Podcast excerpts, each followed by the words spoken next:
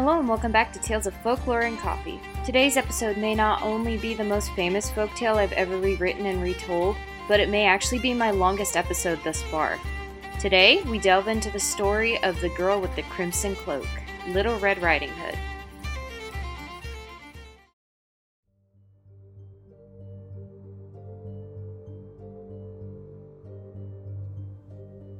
On the edge of the woods in the countryside of France, where trees dance and wave through the winds, a little girl played happily, spending her days picking flowers and making them into crowns for the people she loved so dearly.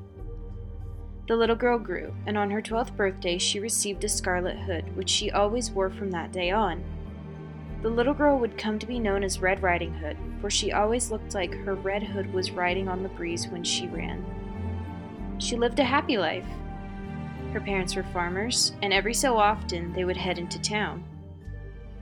Though today her mother had a special task for her. With a basket full of bread, tonics, and soup, her mother covered it with a towel to keep the contents warm for the short journey ahead. Today, my little Red, you will take your grandmother some food. She has not been in the best of health lately, but I'm sure your presence will help a great deal. I and your father must go into town, and until we come back, you will stay at your grandmother's. Her mother explained while handing her the basket. Red's rosy cheeks and dimples became more visible as she smiled widely and nodded. Now listen closely. Make sure you are quick and do not walk off the path. The woods are dangerous, and do not talk to any strangers if you come across any. The little girl nodded again. I won't, mother, I promise, she said, nearly bursting with excitement. Her mother bent down, kissed her face, and drew her red hood over her head.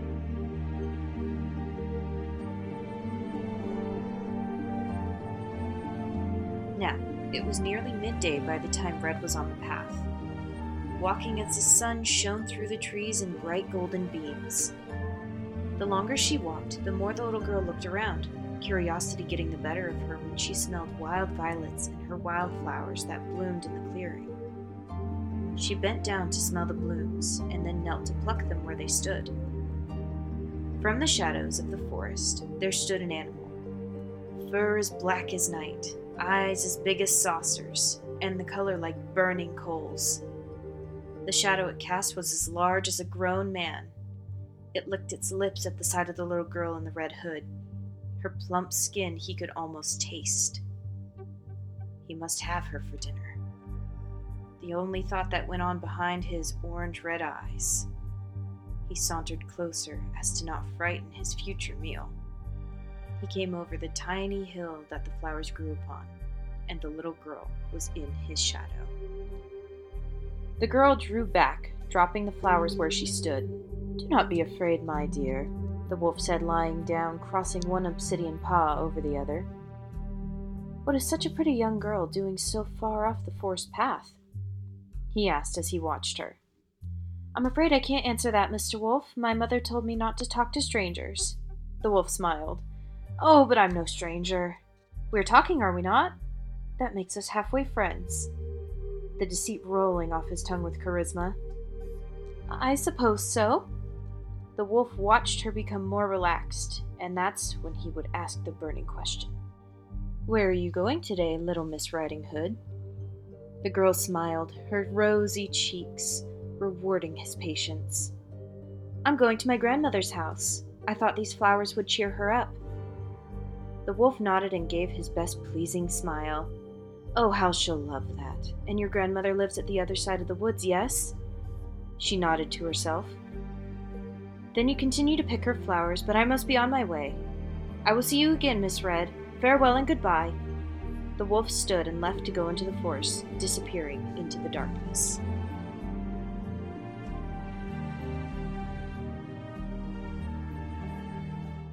Not long after his encounter with the little girl, the wolf found the little cottage standing in the shade of the trees, smoke rising from the chimney clearly showing signs the old woman was home.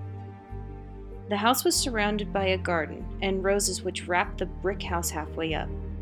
The wolf smiled and made his way to the entrance. He stood on his haunches and knocked on the door, and did his best impression of the girl. Grandmother, I'm here! Let me in so that I have a surprise for you. The old woman came to the door to find the wolf, which was much taller than her. She drew back in absolute fear. Quite the surprise, is it not? The wolf laughed and lunged at the woman. After the wolf swallowed the old woman whole, he licked his rose soaked lips. Now I must wait for the girl. He said aloud as he searched the small house and found a standing closet, which smelled like the old woman. He grinned to himself. With this disguise, that little Miss Red won't recognize me one bit. I'll have my meal before the sun sets this day. It was late afternoon, and the little girl found her grandmother's house, the smoke still rising from the chimney in black and gray plumes. The girl walked up to the door and knocked. Oh, come in, my dear, she heard from the other side. Red walked in, her cloak flowing behind her. Ah, there you are, my little sweet, the wolf said behind the covers. My, you sound very different, grandmother, the little girl said as she set the flowers down. It is only because I have been so sick, my dearest, the wolf said, licking his lips the closer she came. My, what big ears you have, she said, tilting her head and staring. The better to hear you with, my child, the wolf said. She took a step closer. My, what big eyes you have, her demeanor changing. The wolf could smell the uncertainty on the girl. The better to see you with. The blanket slipped from the wolf's nose, the girl being right beside the bed now. She could feel her heart racing within her chest. What long teeth you have, grandmother. A rough and gravelly laugh came from the wolf's chest. The better to eat you with, my dear. The girl screamed as the wolf jumped from the bed, and there he had what he wanted. There was a woodsman. He had spent all day outside cutting wood for the town, and today he thought he would pay a visit to the elderly woman who lived not far from his work. He was tired, hungry, and thirsty from all the logs he had cut and hauled into his wagon. With little effort, he placed his axe on his shoulder and went on his merry way. The house, Red stood backed into the furthest corner, screaming and crying out for someone to help as the wolf stalked her and came ever closer. My little dear Red Riding Hood.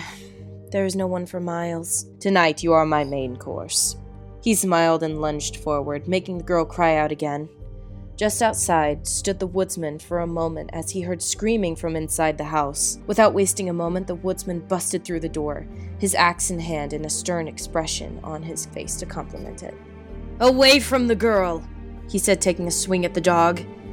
And who are you to tell me what to do with my meal? The wolf gained some distance between him and the woodsman before pouncing and pinning him to the ground. The woodsman, with his axe, bearing the beast from ripping him to shreds, struck him with the butt of the axe, and the dog cried out, rubbing his nose, now bloodied. He growled and bared his teeth before the man, and the woodsman took his final blow.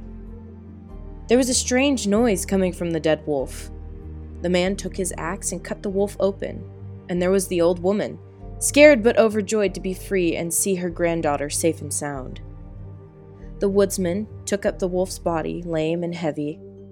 There he had cut the beast open even more, and filled the body with rocks and pushed the wolf into the rushing water of the river. From that day on, Little Red Riding Hood never spoke to strangers, and another wolf was never seen again in that forest.